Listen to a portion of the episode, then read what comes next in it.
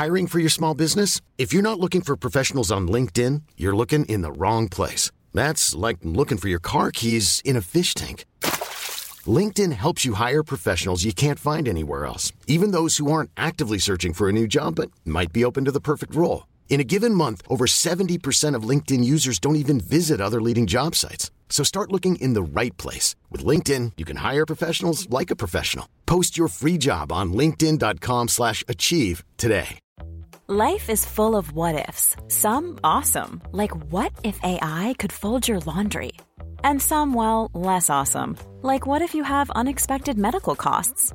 United Healthcare can help get you covered with Health Protector Guard fixed indemnity insurance plans. They supplement your primary plan to help you manage out of pocket costs. No deductibles, no enrollment periods, and especially no more what ifs. Visit uh1.com to find the Health Protector Guard plan for you. Hold up. What was that? Boring. No flavor. That was as bad as those leftovers you ate all week. Keke Palmer here, and it's time to say hello to something fresh and guilt-free. Hello Fresh. Jazz up dinner with pecan-crusted chicken or garlic butter shrimp scampi. Now that's music to my mouth. Hello Fresh. Let's get this dinner party started. Discover all the delicious possibilities at hellofresh.com.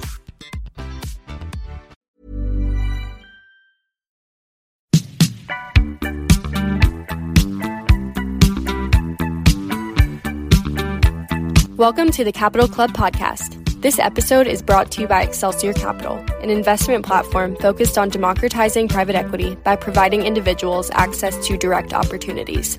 To learn more about the firm and the Capital Club community, visit our website at www.excelsiorgp.com and connect with Brian on LinkedIn.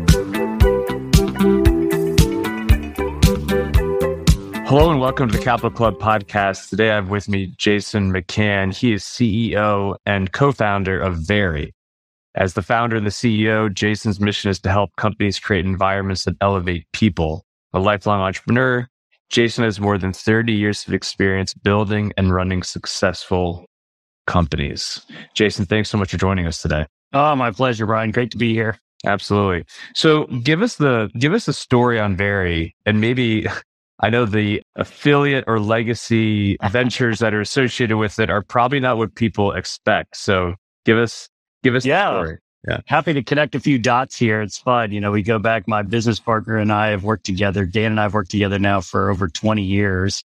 And we actually met and went boom and bust in the dot com business in the late 90s.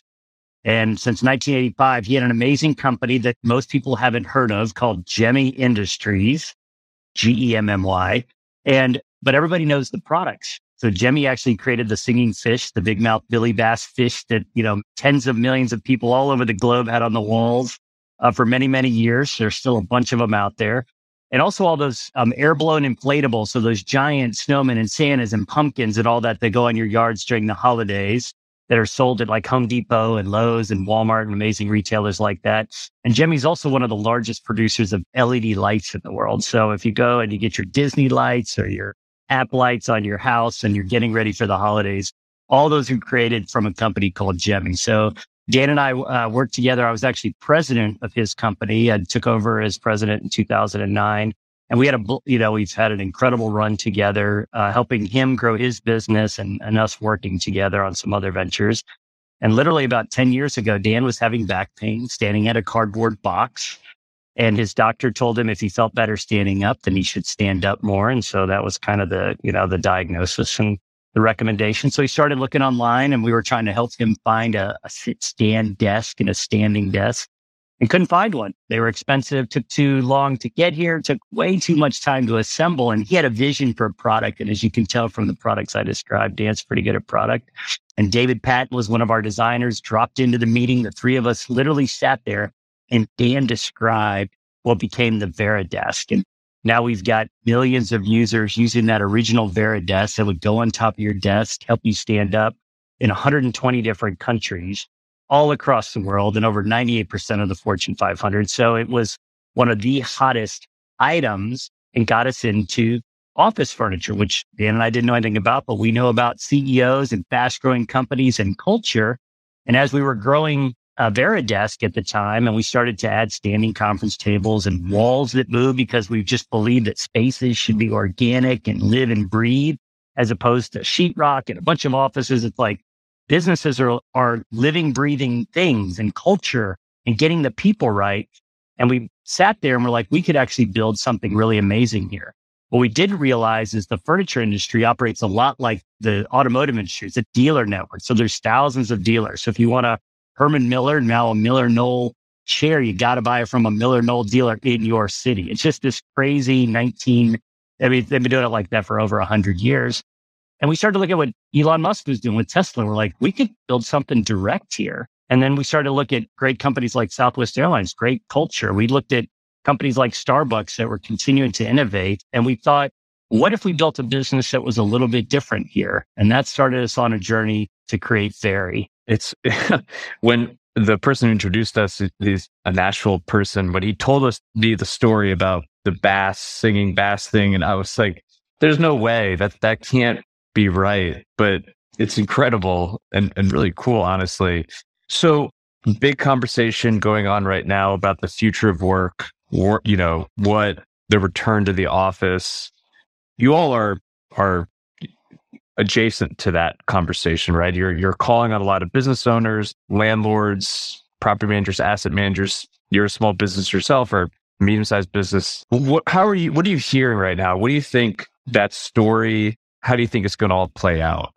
Yeah, I think, you know, what, what, we've recognized, and I think like every organization, you know, COVID hits a couple years ago and we thought it'd be over in a few weeks. It's going to be over by summer, by football season, by January. It just obviously we experienced some challenges and a lot of organizations did. And so we took that time because we, we just decided we were getting back to work and knocking things out and we were considered an essential business. So we literally redesigned our headquarters because our walls move. So picture instead of sheetrock, we have walls that are three foot glass and aluminum panels that literally move. So we had already built these products and, and so we just literally redesigned our headquarters. I've got teams in Asia that I reached out to and was, since they were about 12 weeks ahead of us on the learning curve and they talked about two meters apart and distance based design. So we literally incorporated all that and we were back in the office in June of 2020, literally navigating the ebbs and flows and, and challenges there. And so we learned early on that team members, when they're together, are much stronger. And what the research has started to show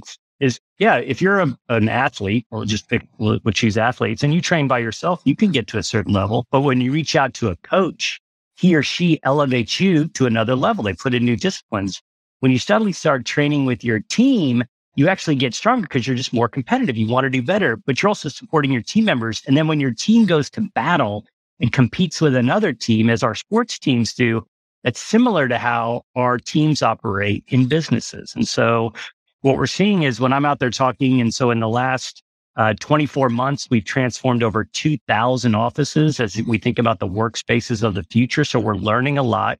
As we've talked to these CEOs that said we're going to go 100% remote and they're struggling because their teams are isolated. They've lost that culture, communication, collaboration, that natural synergies of iron on iron that happens when people are together. So how do you find those? And so for a lot of companies, we've created rooms and areas where the teams can physically get back together, focus areas and workspaces. And then in their homes, maybe they're working from home now, a couple, one or two or a couple days a week we create a seamless product solution. So they've kind of got the same tools, just like your technology tools, kind of your same workspace tools so that everybody's not sitting around crunched up on their laptop getting tech neck. It's like, I need dual monitors. I need a nice setup. But what CEOs are saying is I've got to find healthy ways for my team members and safe ways to get back together. That allows us to all elevate and get stronger as an organization. And so every CEO out there I talk to is like, how do I do it? And so I, what we think about is a couple things. One is creating an, a, a space that allows for collaboration, communication when the teams are together. Also allows areas of focus and retreat because sometimes you just got to go work on a project for a few hours. But those natural areas and almost the, the second thing I would say is like a, a, almost a residential feel to a space. You want it warm and have some soft seating and areas of lounge because I've been some of these, you know, executives and team members have been home now for a couple years. So how to ha- incorporate that into the design, but encourage it and, and, and show through leadership that by being together, you can actually continue to recruit, onboard, and everything. So I think as as CEOs and leaders, we're all trying to figure that out. Schools have obviously noticed, you know, the kids were sitting on their beds looking at the laptops for the ones that had the technology and the access to it. They struggled being alone and isolated. So I think everybody's trying to find ways to to get back and, and find ways for these teams to to be together. Yeah, I, I would agree. You know, as being a landlord and also a small business owner myself, we all suffer from recency bias. We think, you know, the way that we've lived the last two years will be the way we live for the next 20. Um, and like most things, it'll probably fall somewhere in the middle, right? And it's not like the death of office, but, you know, it's not going to be work from home for everybody all the time, etc. And it's interesting to hear your take on the actual physical layouts that people are implementing. Are you seeing that accelerate, plateau, go back the other way? I mean, what are you hearing in terms of when people are actually planning these spaces and putting the furniture and the walls up? What does that anecdotally feel like to you right now? Yeah. So picture a space where where walls can move because again, it's a it's a mind shift. You know, so it's this paradigm shift that happens. So instead of I've got sheetrock offices and I'm trapped, like in the areas that are open and flex, how do I reimagine that space? And then over time, let it evolve as your teams come back together, as your teams expand, as you acquire companies, as you set up war rooms, like literally think about space changing. So we work with a lot of building owners help them reimagine in the in the days they may have said, Hey, we had a white box or a spec suite for those of you in the real estate industry. So a, a fully furnished space. Well, that's what CEOs are looking for. Like I need to walk in and see it and touch it and go, okay, this feels the energy of what my culture is like. Like this, my people will will will resonate here. But then over time, can the space change? Also, these buildings that, you know, they're starting to think about more of the common amenities. How do I have access to outdoor? Where's the patio space? Healthy food options. So when the teams are in, where the, where can we all get together and, and mingle? And we're literally learning that with each organization. For a lot of clients, we're doing literally two designs. Like what gets me right today? What could work for the next three months, six months, a year? But what could it look like in the future? So we've had Fortune 20 clients that for those of you in real estate that may say, we want almost 6.75 people in density, 6.57, you know, 6.75 per 1000 square feet. Now we're shifting to five to 1000. So that means each person roughly has 200 square feet of office space when they, when they do these configurations, but it may shift back and forth. And so for us, flexibility, change, thinking of space and work and offices as a living, breathing thing, not a set it and forget it for the next 10 years. It's literally got to morph and change.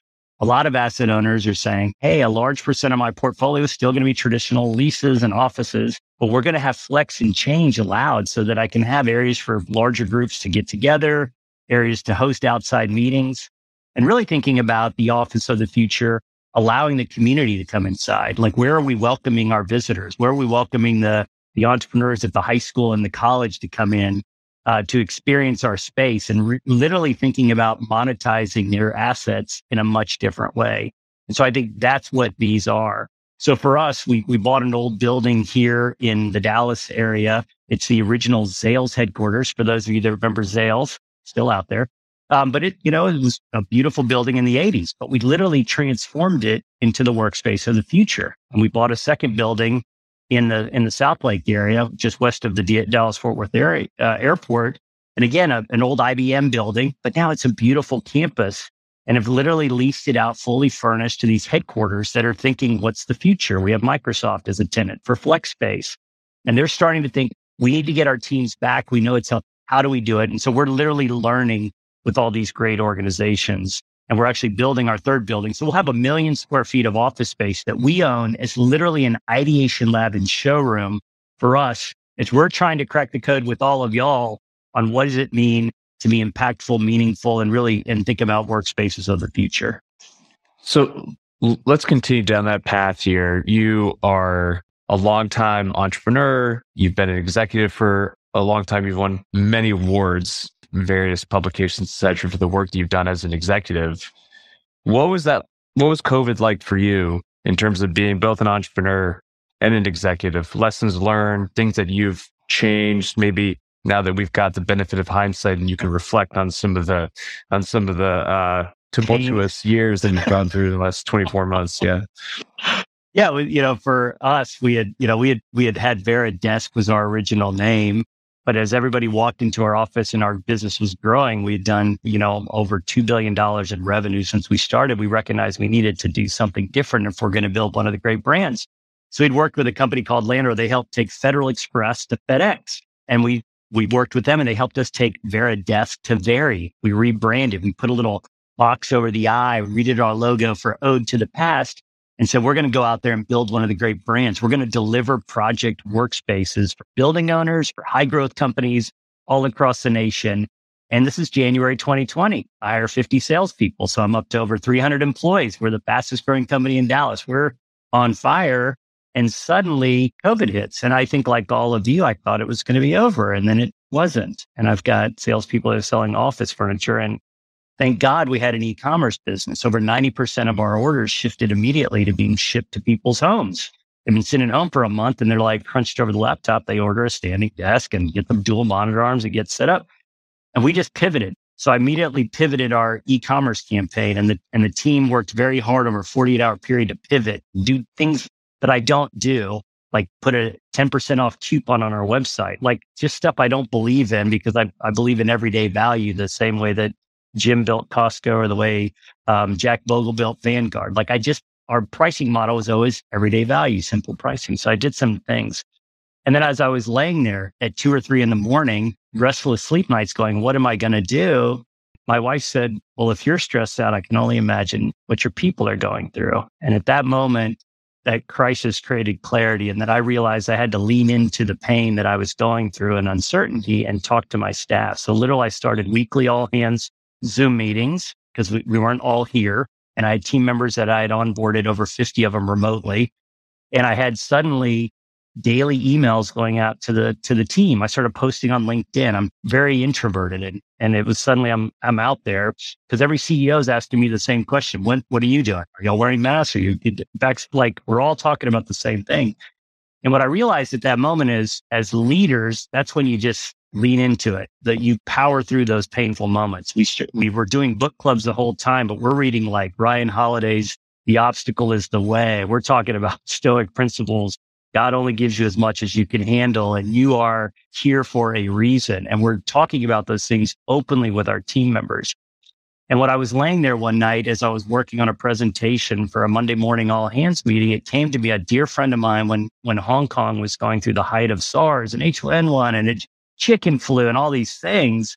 And people don't remember that here, but it, I re, we were over there a lot in those days. And he said, we're going to keep rowing until the wind catches our sails. And that literally became our rallying cry. I told that story to my team and they started buying oars and they started talking about we're going to keep rowing and people were posting stuff on hashtag keep rowing. And it became a mindset that we together can power in the same direction and work very, very hard to get through it until the opportunities come, until we figure this thing out. Our values were battle tested during those 24 months. And they're, they're just like every organization, but I would argue they survived and actually became stronger. We leaned into our values and celebrated them even more. So to go through, and it's one thing when business is amazing and everything's coming at you and it's like making it rain. Suddenly you're faced with tremendous challenges. So over communicating, being leaning into the pain points, leaning into your values, trusting your people, but over communicating and getting them in. And literally, I would argue that we've not only survived it, but our business is starting to thrive because we pivoted. We've adjusted. Our addressable market has doubled. We're navigating change for all these people and we will emerge stronger. It has not been perfect. It has not been easy, but I didn't go through. And I, I think some people were forced to do mass layoffs and other, I, so we're going to avoid this as much as we can. I'm personally and my shareholders, we're going to absorb this pain. We're going to, we're going to fight it through and we're going to lean into it. We built, started breaking ground. We've literally been building a building that will now open this summer. Nobody was going to build, right? We're, oh my goodness, is anybody, you know, and we're like, let's figure it out. Let's, let's figure it out. There's got to be a way. So it's been challenging and we've been tested, but I would argue I'm going to ultimately be grateful for the test. And it, it, seems like, based on the background that I've done on you and even the conversation we've had right now, work culture is a big deal to you and you're thoughtful about it. If you could give advice to other business owners and entrepreneurs about how to create, maintain, and scale a business culture, especially in today's environment where folks are not in the office all the time every day, or you may even work with colleagues that you don't ever meet in person. Mm-hmm. What advice would you have for folks? Yeah, I think, you know, in those early days, you as the entrepreneur, you know everybody, you're the energy and culture, you're hiring people, hopefully that complement you, but probably have very similar values to you because you know them. You're feeling it, you're making the mistakes, you're you're terminating the ones that don't work, you're you're really investing in those people. Once you hit a, you know, for us, once I hit 120 people, I suddenly didn't know everybody's name. I didn't get to interview everybody. Otherwise, I was going to blow up. And so we went through a process and clearly defined our values. And so I worked with a third party with Kareem. She came in and helped me clarify our values by, I told her these are 17 people of my 120 plus Dan and I that embody our values. I would hire them over and over and over again if I could find these people. So she interviewed them and six core values emerged to the top. And when I met my now president, Jeff Lamb, who used to be the chief people officer at Southwest Airlines, he talked about at Southwest. They said, if you hire and recruit and retain and celebrate to your values, basically everybody that filters through that adds to the DNA and fabric of your organization. That totally makes sense to me when you talk about companies with thousands of employees. So I think everything starts with your values. And so by not by staying true to that, by being open to it, talking to your customers about them, talking to your employees about them, like these are the values and, and battle test them. You know, you got to we, for me, I had to get some outside help because internally we were, couldn't, couldn't define it. So having an outside really helped us. I leaned on uh, the table group, uh, Patrick Lencioni, of a lot of their books, and they helped us come through. We went through a process with them where they, they taught me how to have a, I do daily staff meetings with my direct leadership, 845, 15 minutes. We're touching base.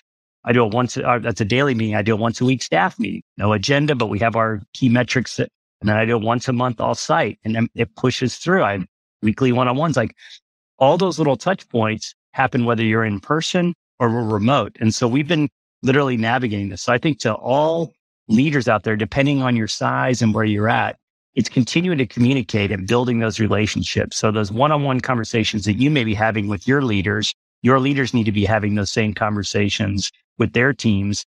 And then skip level meetings can also happen. And then those healthy, authentic relationships that you built with your leadership team, those your same leaders need to be having it with their respective teams and all the way throughout.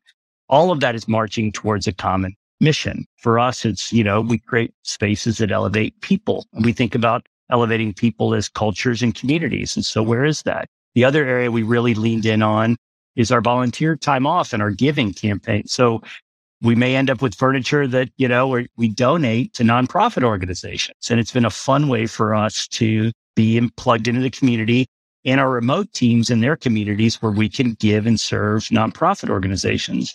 And we'll surpass over $6 million giving that we've been able to do the last few years and go out and volunteer and build some furniture and help a nonprofit organization because I always put myself in the shoes of no matter how bad it is or tough it is for me, I guarantee you there's another CEO or somebody out there that would trade places with me in a heartbeat for my problems that I think. And so reminding myself to be grateful and present every day helps me get ready for the battlefield. But it's all about people and culture.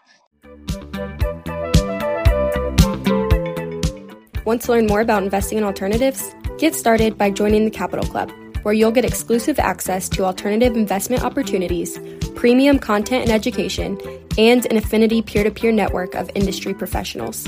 You can sign up by going to our website at www.excelsiorgp.com.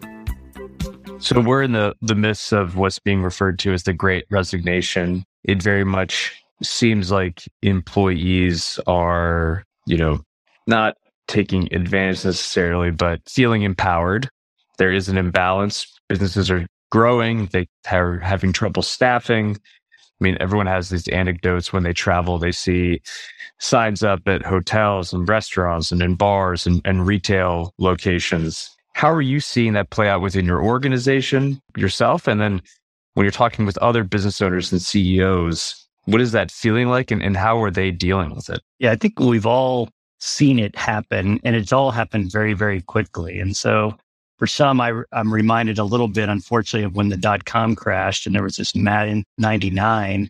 And there was this massive surge of just people job hopping. And, you know, it was like, oh, the illusion of 10,000 options. And it was almost pyrite at the time. And people were doing that. I think at the end of the day, long term investments in great, healthy organizations, investing in your people, investing in the tools and technology, investing in the relationships with your customer base, long term wins the battle. There are these short term spikes on talent that are going to impact all of us.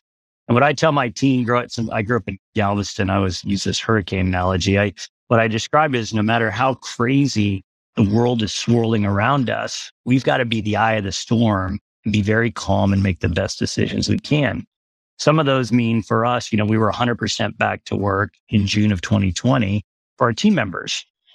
You know, at one point we switched to we're going to be very flexible here. We, we'd already we had always had a flexible policy you know, if you had a doctor's appointment, you could work.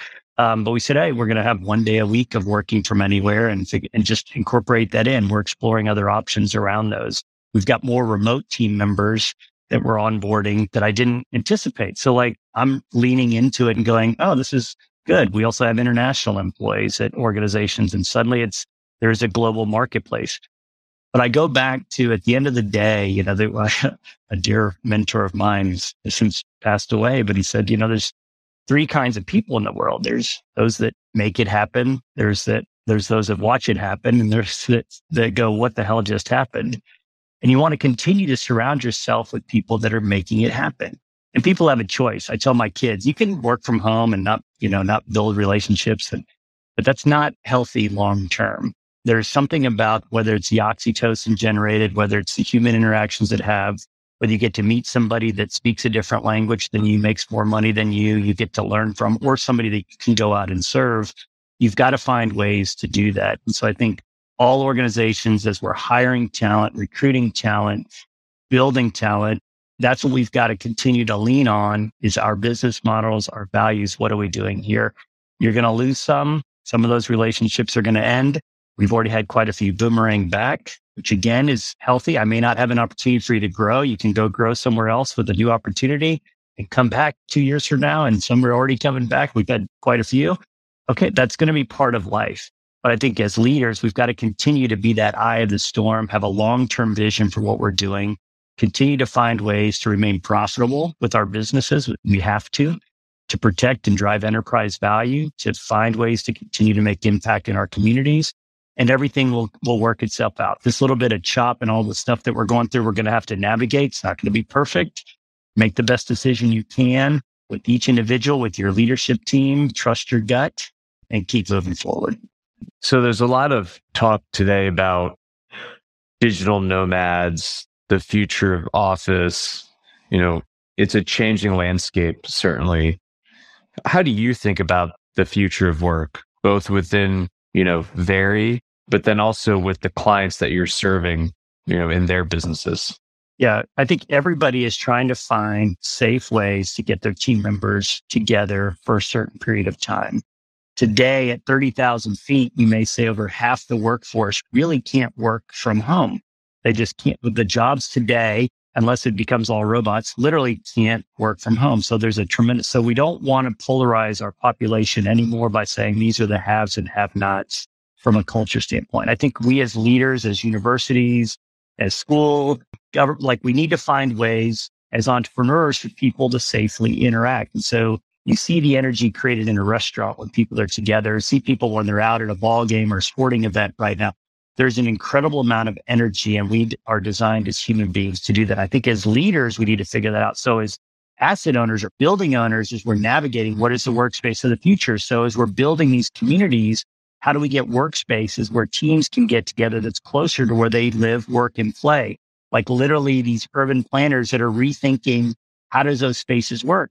It may be a reimagine, reimagination of the central business development zones and how everybody's thinking of CBD versus where the, the new developments are all throughout the country. It may not be a everybody comes to one single headquarters, except annually there's events and more decentralized team members that are working if I am going to work remote, how often do I come in and work with my team and what are the what are the most impactful ways to do it? If I'm just going to come in and stare at my computer all day and I could do that at home, great.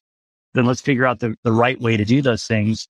but I think everybody's going to navigate it and it's going to continue to flex and change. So the pendulum swung really hard one way. It's coming back. You can already see it. You know, you're watching the Kastle KeyFob reports that are coming out and Austin, I guess, is now one of the leading cities for people back in the office.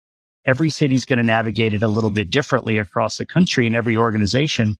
But I think everybody recognizes we got to continue to flex, change, get closer to where people are, provide them spaces where they're at.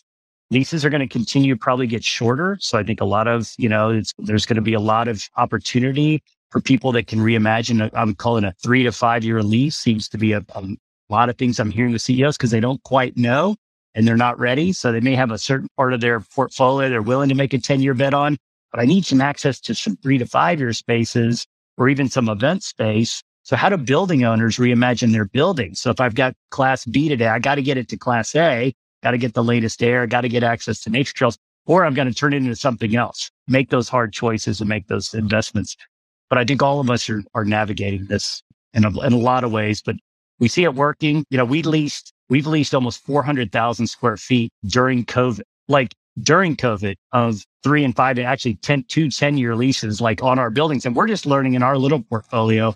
And we've worked with thousands of customers to transform their spaces over the last 24 months. And they're seeing, so it is working. I, I think there's going to be a navigation to fully furnished, short, slightly shorter leases, whenever possible from, from for a certain percent of the portfolio. And there's going to be more needs for spaces that are closer to where people live, work, and play. How do you think about work life balance, both yourself as a business owner and leader, and then also for your employees? Yeah, I think for everybody, uh, you know, balance is different, right? I've had those periods where I went seven days a week, 364 days a year. Uh, that's unfortunately my record of, but I burned out and I crashed and I went bust and it, you know, so I know that working hard and not smart is ultimately not healthy and not the right way, but that's just the way I was personally, I'm personally wired. But I do think it's finding that balance. And for everybody, it's different. I know for me personally, having those wake up calls of overdoing it and burning out and failing as an entrepreneur those dark periods allowed me moments to dig through and provide clarity and to recognize I've got to take care of myself. I'm going to take care of my relationship with my wife and my kids. I've got to invest in the, the next generation of entrepreneurs in my community. I've got to continue to invest in my team and my leaders and be here and be present. And that's, that's how I think about it for me personally. And I've been able to find for me a, a fantastic balance. Not always perfect, but I, I have found it um, I think as as I share those stories with my team members, and they're very aware of going through that with me, everybody finds that balance as well, and everybody's in different chapters of their lives.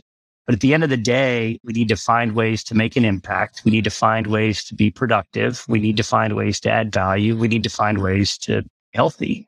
And so healthy being from a personal standpoint, but also the, the relationships that we're building. I think all those finding a, a balance there is key. I know that life ebbs and flows. And so you can, you can dip into the tank a little bit here. You got to reinvest it here. I'm quite introverted. So I know after our Zoom call, I need to chill out for a few minutes and meditate. And I've just learned tricks on how to meditate, how to breathe, how to find presence in nature, how to garden a little bit, you know, and how to paint. Again, it's one of my paintings behind me, but for me, those are ways I have creative outlet. It allows me to recharge. Everybody I recognize in the building, um, by talking about the way I recharge, has different ways to recharge. We started doing pickleball, for instance, on Wednesday nights with my team. They've been doing it for a couple years. They finally invited me, jokingly, and it's an incredible way to burn off some calories, be with the team, get healthy, get out, like little things like that. But suddenly, it's also culture and people and teamwork and everything's happening and I'm getting to interact with team members that I might not ever get to interact with on a on a basis and they're out there smashing the wiffle ball at me. So I think all those things as leaders we've got to continue to to lead by example and show it to our team members and ultimately it helps us all.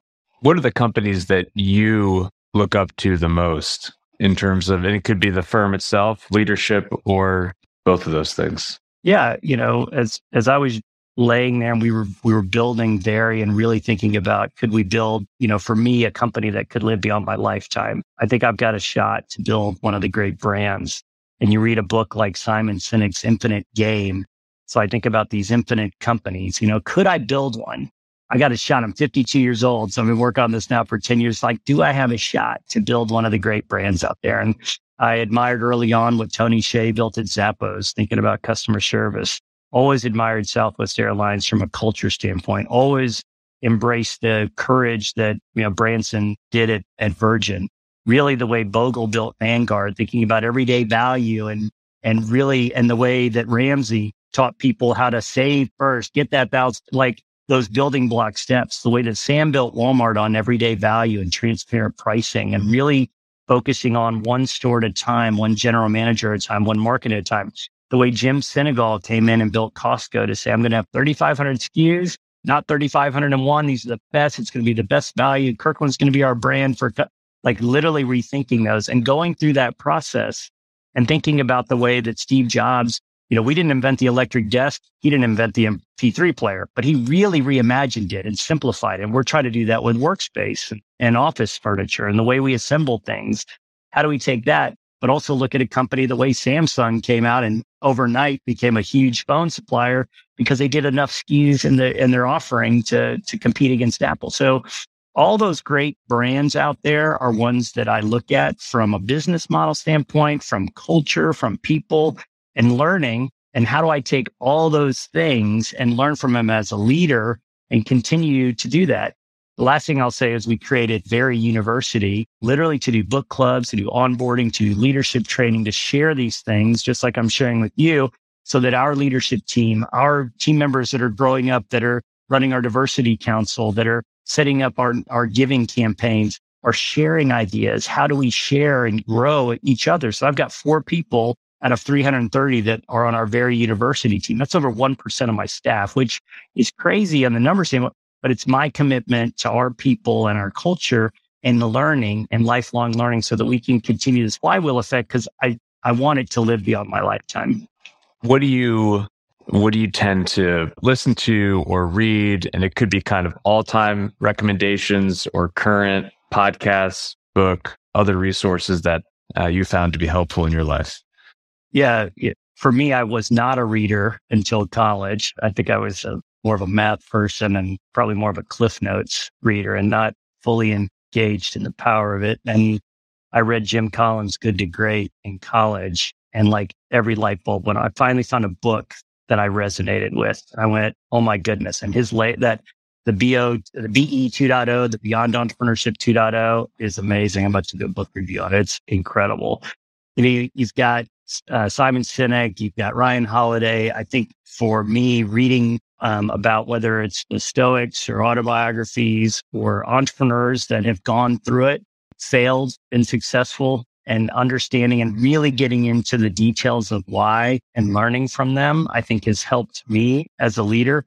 And so I'm constantly reading. I just finished, you know, Jon Gordon. He has a new The Sale book. I just read that yesterday on the, or a couple days ago on the plane coming back from Kansas City. And it again, for me, it's, it's reading the actual book itself and then I also kick into the audibles, you know, just depending on what, if I'm driving or if, you know, if I've got a little road trip and I can just put in, but that's where I gather my information. And it's really helped me uh, learn from other great leaders as they share their stories. Uh, you know, when I read the Michael Dell's most recent book about six months ago, I felt like that was an authentic representation of a billion dollar, plus, you know, multi-billion dollar organization that went through some struggles and he was so transparent and authentic about his fight to save his company. And for me, when I read those stories, it feels like I'm talking to a mentor and I don't, I don't know all these people, but I get a chance to be present with them and just like that. And I will say on the other side is to, to continue to reach out to other groups. I know you're in YPO and I, I'm not, but I have, I have people, I've got an advisory board now and people that I know I can call, but you need to talk it out you know, just like I've, you know, just like when my wife and I went to counseling years ago, you know, sometimes you just need to talk it out and put it out there so somebody else can spin it so you can look at it and get another perspective. I think being comfortable about doing those things and, and raising your hand and saying, I, I know as a, I'm, I'm a CEO, but I definitely don't have all the answers. And so showing humility and grace and and doing those things allows us all to learn. And so I've been really pushing myself to, to do those things to try to get better. Jason, I want to thank you for the time. It's been awesome conversation and um, such a cool story about the genesis of the company, you know, how you started, how you've had to pivot, your response and growth during COVID. And I know some of the folks that work for your organization and they're they're top notch, especially in the sales world. And so I want to thank you for the time. If people are interested in, in learning more about a VariDesk with the organization or just engaging with you, what's the best way for them to go about doing that? Yeah, the simplest way is you can go on to vari.com. So it's V-A-R-I.com and learn more about, you know, our offerings. If you'd like to do a virtual tour or see one of our showrooms, we're in 15 cities right now. Or if you're in the Dallas Fort Worth area, we've got a million square feet of real estate. We host tours five or six every day. People are flying in from all over the country, spend a day here, grab a little barbecue, um, and get you back on the plane and home for dinner. And you can literally see what we're talking about. And when you feel the energy of it, it totally takes you to what is possible. And again, I look at it like all CEOs, like all of you listening today, I'm learning with you. Like we, we are all trying to crack this code. We're all trying to leave this world a better place than when we got here and make an impact that's lasting. So how can we serve each other and do that? Um, and then I do a lot of stuff on LinkedIn. So that's probably the other way if people are just trying to find out what's in my head. That's pretty much where I put it out there. So yeah, you put some really good content out there. I encourage people to uh, to connect with you on LinkedIn. Jason, thanks for the time. This has been awesome, and uh, I'm in Dallas often, so I hope to be able to swing by the facility and check out your digs on my next trip in town. Sounds great. Thanks, Brad. Thank you for joining us for today's episode of the Capital Club. If you enjoyed what you heard in this episode, please like, rate, or leave us a review, and stay tuned for our next episode coming soon.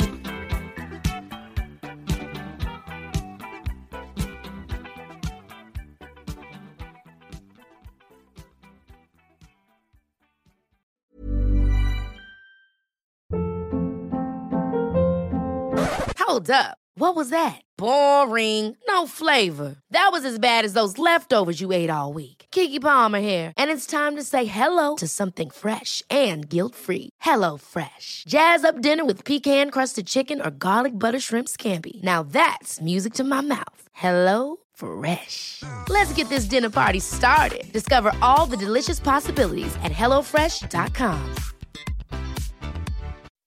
When you make decisions for your company, you look for the no-brainers. If you have a lot of mailing to do, stamps.com is the ultimate no-brainer. Use the stamps.com mobile app to mail everything you need to keep your business running with up to 89% off USPS and UPS. Make the same no-brainer decision as over 1 million other businesses with stamps.com. Use code program for a special offer. That's stamps.com, code program.